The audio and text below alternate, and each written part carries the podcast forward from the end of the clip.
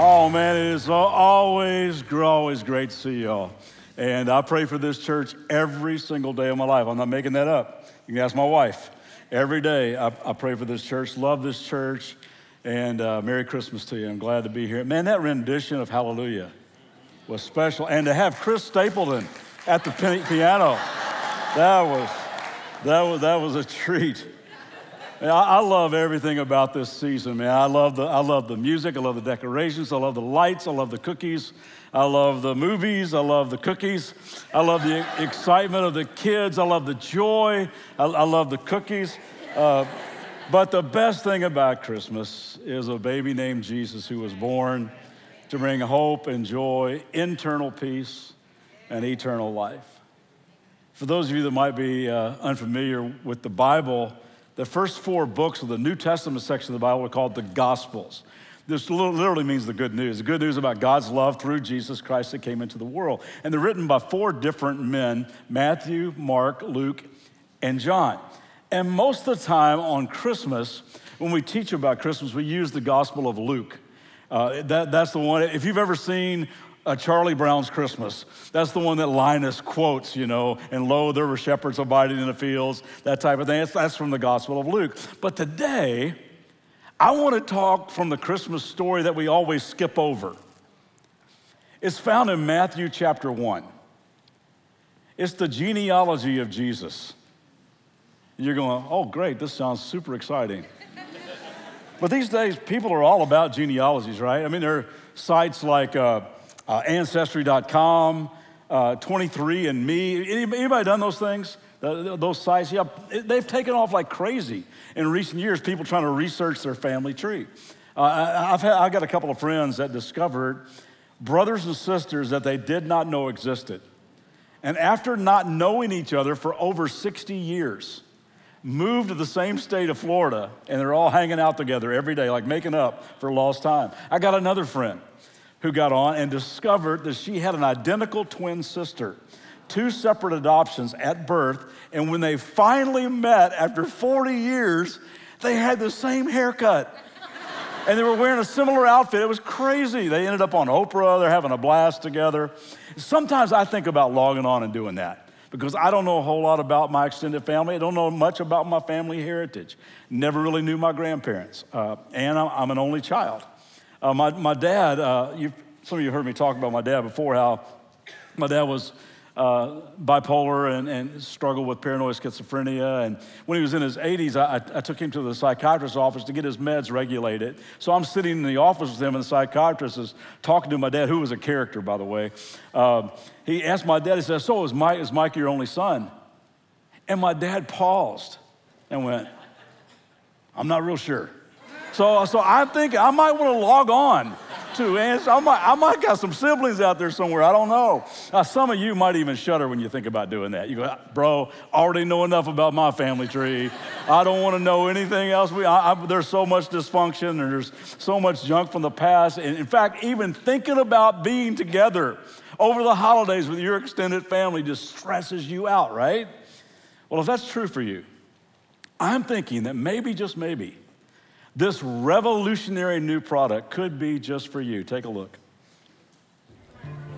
I just never thought it could happen to me, to my own family. It just felt like we were trapped in this black hole of anger and resentment. Like the walls were just closing in on me. Like I was in the trash compactor from Star Wars, and I'm Luke Skywalker, and there's Princess Leia, who I don't know is my sister yet. And even though Han Solo is trying his hardest to save us, he's driving me crazy. And then there's Chewie in the corner just going. Anyway, then the holidays roll around, and it's just like Christmas to bring out the worst in all of us.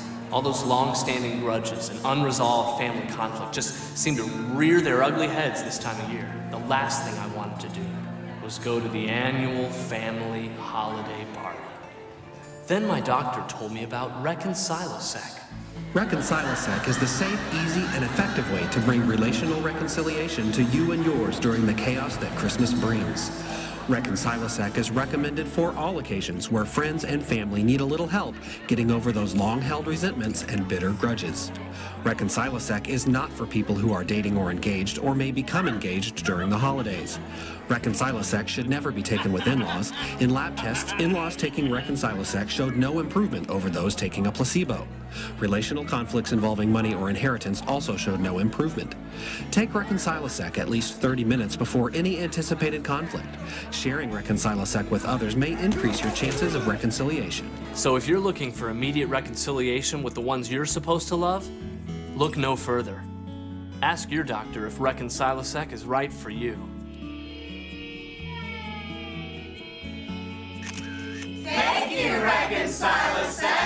Ask your doctor about Reconcilisec. Side effects may include excessive hugging, chronic hand-holding, inexplicable affection for in-laws, and sloppy kisses from aunts and grandmas. Exceeding recommended dosage may result in marriage proposals or pregnancy. If you experience a reconciliation lasting more than 24 hours, that means the drug is working. Other side effects include dry mouth, headache, diarrhea, diphtheria, vomiting, dizziness, earache, nosebleeds, loss of vision, loss of hearing, euphoria, sudden paralysis, leprosy, and plague.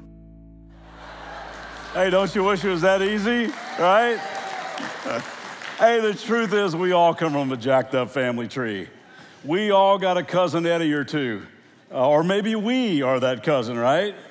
But the truth is, there is no perfect family. We all come from a cast of characters. But still, family is God's plan. He chose to start way back in Eden with a family. Now, by their own choice, it would eventually become a broken family and things would get pretty crazy and things got way out of control. So God would start over, and when He started over, He chose a family. Noah's family. He chose to bring salvation uh, through a family, through Abraham and Sarah. And even though we all do come from a broken one, there's just something about us that yearns to be a part of a family. I mean, think about it. We, we come into the world looking for a face. We long to know that somebody sees us, somebody accepts us, somebody embraces us, includes us, and loves us. I like what Jessica LaGrone writes about family. She says, despite the broken places, bright spots of God's original plan still gleam through the cracks. Beauty still eclipses the mess and flashes of wonder, and we are momentarily blinded and given sight. There are times when we stare into the face of someone we love deeply or look at the grandeur of the created world or find the whispering spirit of God drowns out the world for just a moment and the original blueprint of Eden peeks through and finds us. Now, of course, they can be extremely dysfunctional, imperfect, and even harmful, but still, the idea of family is a good one. And all of us long to be a part of one. And Jesus came to make us all a part of his family. Now, you might think that if Jesus were to log on and do ancestry.com, he would discover a long list of holy people, good people, honest people, kind people, stellar rule keeping people, people of purity, people of righteousness, right? Not so much. You think your family tree is jacked up? You ought to take a look at his. So let's just do that. Now, I want to prepare you. This is scintillating reading. So fasten your seatbelts. And I'm not going to read from the old King James Version, so we're not going to get all the begats, if you know what I'm talking about. But here we go Matthew chapter 1. This is the record of the ancestors of Jesus the Messiah, a descendant of David and of Abraham. Abraham was the father of Isaac, Isaac was the father of Jacob. Jacob was the father of Judah and his brothers. Judah was the father of Perez and Zerah, whose mother was Tamar. Perez was the father of Zezron. Zezron was the father of Ram. Ram was the father of Abinadab. Abinadab was the father of Nahshon. Nahshon was the father of Salmon. Salmon was the father of Boaz, whose mother was Rahab. Boaz was the father of Obed, whose mother was Ruth. Obed was the father of Jesse. Jesse was the father of King David. You still with me here? David was the father of Solomon, whose mother was Bathsheba, the widow of Uriah. Solomon was the father of Rehoboam. Rehoboam was the father of Abijah. Abijah was the father of Asa. Asa was the father of Jehoshaphat. Jehoshaphat was the father of Jehoram. Jehoram was the father of Uzziah. And on and on and on and on this list goes until it gets down to this. Eliud was the father of Eleazar. Eleazar was the father of Matthan. Matthan was the father of Jacob. Jacob was the father of Joseph, the husband of Mary. Mary gave birth to Jesus who is called the Messiah. Now, Matthew is writing primarily to a Jewish audience, So it was important for him to include Abraham, who is the father of the Jewish nation. You see, the Messiah, the promised one, the Savior, the Christ, was the one that God told Abraham would come through his family tree to someday eventually bless the entire world. And all the prophecy about the coming Messiah pointed towards someone who would come through the lineage of David. So you can see why Matthew makes sure to, to point out those two guys uh, specifically to authenticate Jesus as the promised Messiah. But when you're trying to promote somebody, when you're trying to sway popular opinion, when you're trying, trying to garner votes, most publicists only highlight the good stuff, right? The accomplishments, the awards, the pedigree. They always try to hide any cousin Eddies. They always try to hide skeletons in the family closet. So, in that light, Matthew would never make it as a political publicist because he hides nothing. Although there are people who did some notable and noble things, every single branch of this family tree has some drama, some junk, some failure, some dysfunction, some very serious sin attached. Even the most famous ones, like Abraham. Even though he did have an enduring faith, man, he was far from perfect. You ought to read the story sometime in Genesis. He was a mess. His son Isaac was a mess. His son Jacob was a mess, became a liar and a schemer, which he picked up from his dad and his granddad. His son Judah would end up selling his little brother Joseph into slavery. David abuses his position as king and takes another man's wife, gets her pregnant, and then has her husband killed to cover it all up. It's like an episode of Dateline. Their son Solomon was a mess. He did, as he called in his journal, everything under the sun. His son Rehoboam was a mess. Along with his brother, they split the nation into, I mean, name after name after name after name. The mess continues until it gets down to Jesus. Here's what's cool to me out of the great mess comes the great Messiah. The baby born in Bethlehem the Savior of the world came from a jacked up family tree. And I thought that just might give you some hope, because it sure does me. Gang, we all come from a broken family. There's something else really cool to me about what Matthew does. Because genealogies in that day did not include women, he includes five. And all five had some kind of pain some kind of scandal in their lives. All five had a bit of a shadow over their life. Now, the most famous, of course, is Mary. And even though Mary, the mother of Jesus, was entirely innocent because of the supernatural nature of her pregnancy, she was still pregnant and unmarried. And it made folks talk. It cast this huge social shadow over her.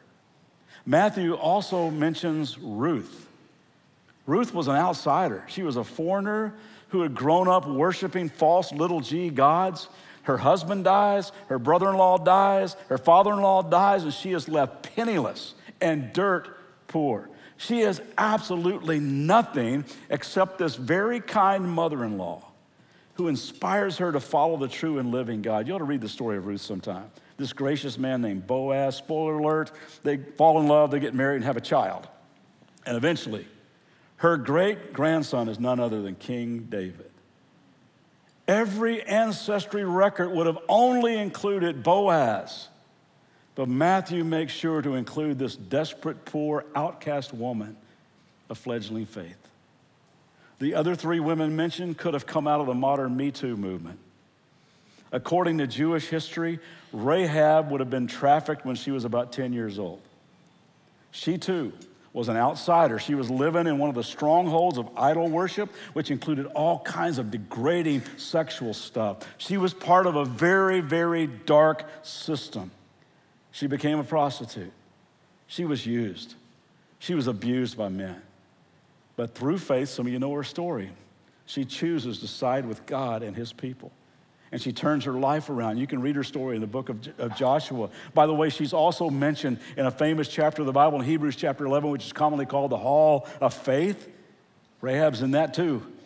Again, no one would have ever come close to mentioning Rahab in the family tree, except God makes sure she's in there. Tamar is not as well known, but she was so abused and she was so degraded by an evil man that God takes him out. And then another guy comes along and uses her only for his own pleasure, but will not have a child with her. And she longs to have a child as her inheritance, but no one wants to have a child with her. So she disguises herself as a prostitute and makes it all happen with another guy on this list. This broken, used, abused, lonely, I'm going to take matters into my own hands kind of woman is in the family tree of Jesus. Did you catch the name Bathsheba in there?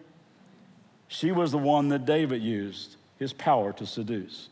He saw her, he wanted her, and since he was the great king, he powered up and took her. And a whole lot of heartbreak and a whole lot of heartache came out of their story. She is in the family tree too. You see, the kind of people this world tends to erase, God exalts. And all of this tells me that no matter what you and I have done, no matter what's been done to us, God longs for all of us to be in His family. Story after story of broken promises, betrayal, addiction, abuse, lies, lust, greed, envy, even murder. That's JesusAncestry.com. I like what Rich Villodas says about this. The kind of people that Jesus came from are the kind of people Jesus came for. Out of the great mess comes the great Messiah. The family tree of Jesus highlights the scandalous grace of God. And I, for one, am super grateful. Amazing grace. How sweet the sound that saved a wretch like me. Heard about a little boy who got lost in the Christmas rush at Target one day, and a man noticed this little guy kind of wandering, carefree, just looking at all the toys and stuff. Didn't think much of it until over the loudspeaker came an announcement a little boy named Josh has been lost. Josh is seven years old. If anyone sees Josh, please bring him to the information booth at the front of the store. The man laughed when the little guy said to himself, Dang it, I'm lost again. you know, Christmas reminds us that without a Savior, we're all lost. It is a good day when I finally admitted that. When I looked at my life and I said, Dang it, I'm lost. But I got to tell you, it was a better day when I heard about God's insatiable desire to love me. He wasn't mad at me, he wasn't disgusted by me, he wasn't disappointed in me. He loved me. His plan all along was to include me, all of us, into his family. So he sends his son through this jacked up family tree full of people just like us. The eternal word became flesh and moved into our neighborhood. He would grow up like us, encounter the same challenges as us, the same frustrations, the same temptations as us. But unlike us, he would live a sinless life so that he could become the sacrifice for our sin. So he could take the rap for us, so we could be forgiven and live forever in a forever kind of family. That is scandalous. That's not a Christmas verse, but, but, but it is. Romans 5. Therefore, since we have been made right in God's sight by faith, we have peace with God because of what Jesus Christ our Lord has done for us. Because of our faith, Christ has brought us into this place, I love this, of undeserved privilege where we now stand. And we confidently and joyfully look forward to sharing God's glory. When we were utterly helpless, Christ came at just the right time and died for us sinners. Now, most people would not be willing to die for an upright person, though someone might perhaps be willing to die for a person who's like especially good. But God showed his great love for us by sending Christ to die for us while we were still sinners. His grace is a scandalous thing. God looked out heaven's window on a dark and dismal earth, what mankind lost was found again, and hope was given birth. In a smelly barn, a baby born held by teenage hands, God showed up in just his way to fulfill his plan. You see, he heard us crying, pining, hiding, dying in our sin. So, in unblemished love, God slipped into our skin, and the word became flesh and the greatest became least, and swaddling clothes were wrapped around heaven's highest priest. Oh, holy night. Oh, night divine. When Jesus came into this world for your sin and mine, a Savior born. In a womb he was formed, our flesh worn, to comfort those who mourn, calm the storm, have his flesh torn, his name scorned, wear a crown of thorns. Not the thing we want to see when looking at the straw, at a manger, at a baby, but he came to save us all.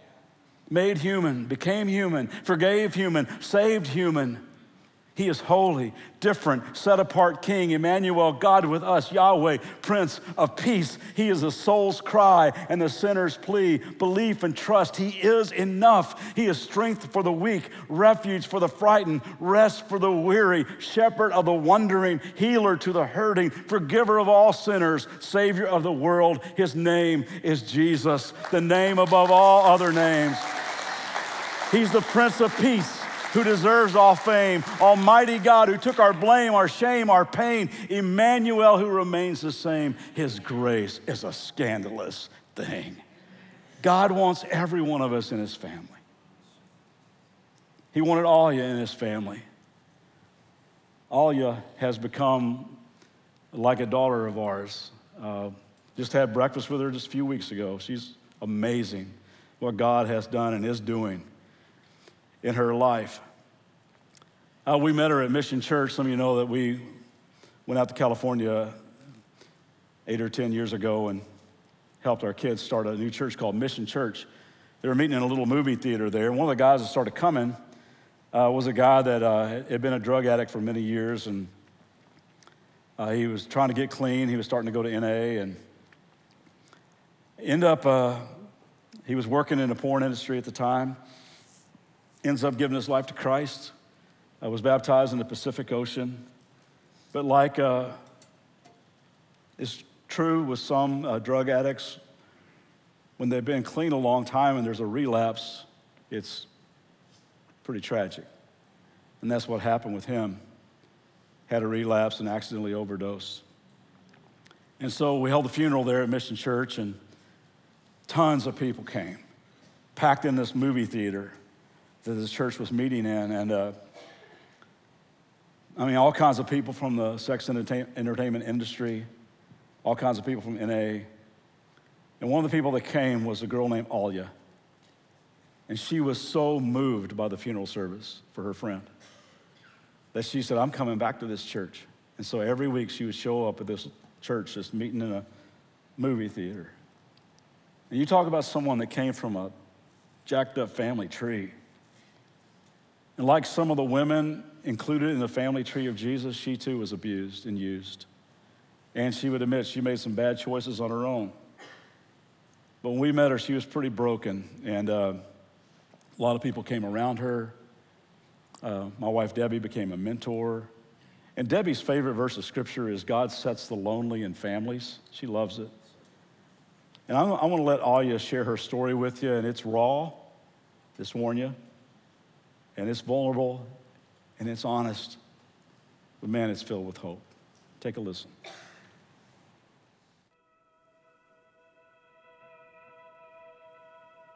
Most of my life, I'd felt shame. Like there was something wrong with me, who I was as a person, and that at any minute, people were gonna find out that I just didn't belong.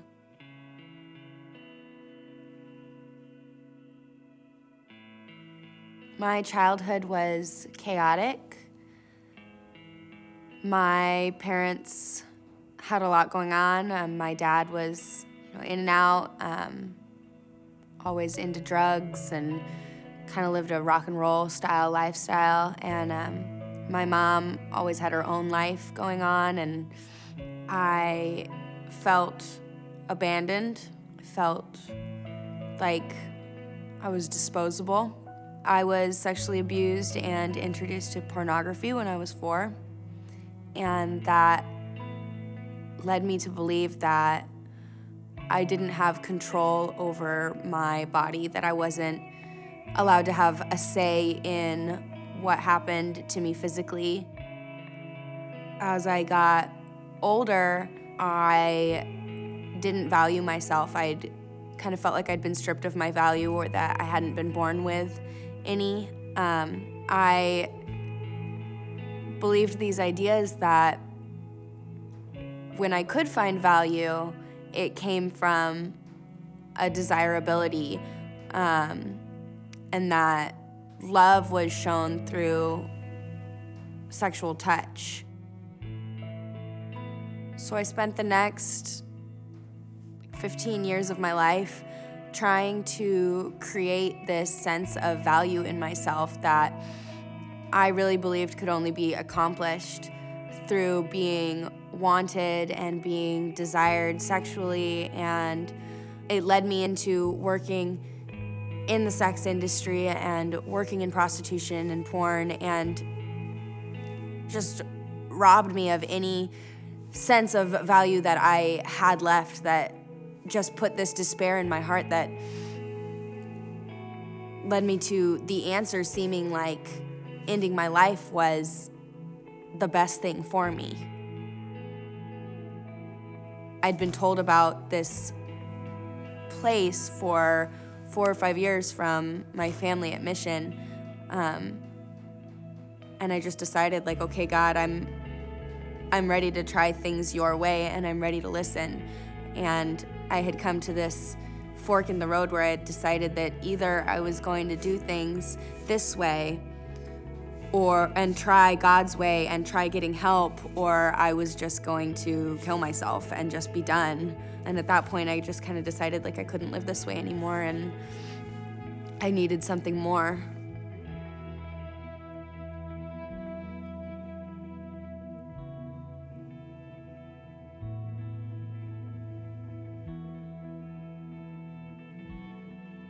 So after 20 years of feeling like I was never enough, feeling like I was a secondary character in my own life, I was given the gift of being able to go and live amongst these women that for the next year just loved me. And my beliefs were just counteracted. Everything that I had told myself and and that I had put myself in situations to where other people could tell me those same lies was being proven to not be true by the way that these women were caring for me. And as I came to believe that God was who he says he was, that with that came the acceptance that if this is true, then I must be who God says that I am. And with that came the understanding that God calls me beloved. He calls me redeemed. He calls me pure despite anything that was done to me or that I've done to myself, that I could have this new start and this new relationship where I could find my identity in who He said I was, and that this time my He could be Christ. And he called me new and he told me that my sins were washed white as snow and that the old was gone and that the new was here. And as far as the east is from the west, he'd forgotten everything that I had done.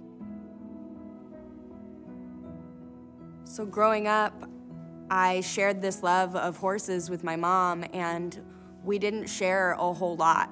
Um, it was like this part of my childhood that hadn't been tainted by the abuse that I'd gone through. And what amazes me is how personal God has been in my journey of healing. And he's put me in this in this position where I work in a ministry that uses horses. And every day I get to come out here and I get to spend time with them. And I'm able to continue having that safe place and I'm able to give that experience to other people and help them, you know, feel those same feelings of honesty and purity with the interactions that they're able to have with these horses. That has just been such a gift and is continuing to help me as I move on in healing and I move on in just trying to live this life as a much loved child of God. As for you, you were dead in your transgressions and sins, in which you used to live when you followed the ways of this world and of the ruler of the kingdom of the air. All of us also lived among them at one time, gratifying the cravings of our flesh and following its desires and thoughts. Like the rest, we were by nature deserving of wrath but because of his great love for us. God, who is rich in mercy, made us alive with Christ even when we were dead in transgressions. It is by grace you have been saved.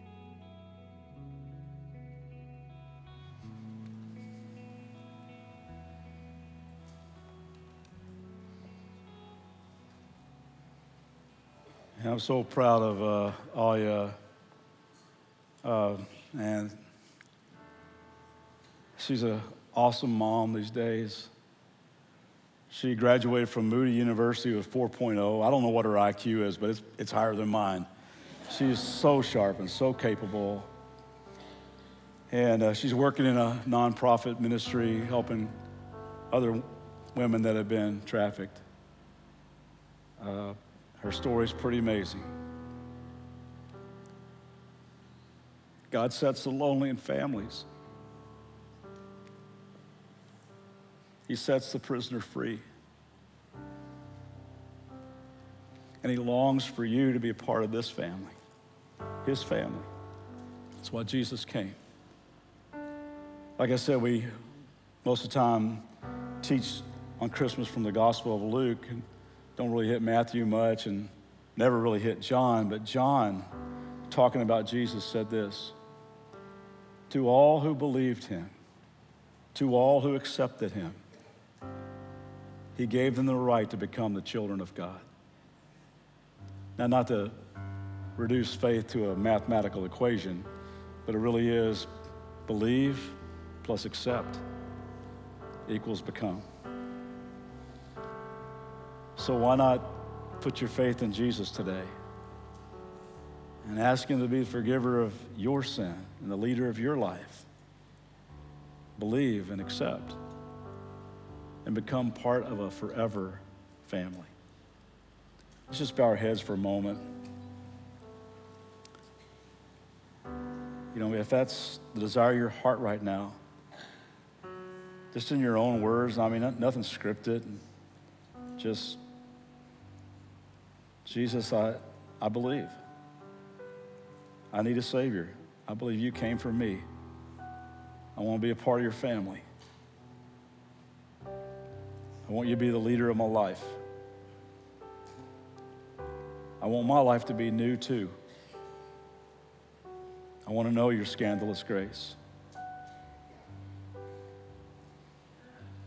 I'm just guessing for some of you, he's been waiting a long time for you to say those words to him. He wants to move into your life, wants to lead your life, wants to wash away your sin. And if you want to talk to somebody about all that, at the end of the service, there'll be some folks down front you can pray with. If you're watching online, you can contact us here at New Hope. Love to talk to you about that. Father, I'm just so grateful for fresh starts. Thank you, as all you said, that you take our sin and move it as far as the east is from the west. That even though our sins are scarlet, you make them white as snow. The old is gone, the new has come. Thank you, Jesus, for making all that possible. And God, you know, I've, I've admitted to you before, I, there's been a hundred times I've skipped over Matthew chapter one, just got to the real stuff.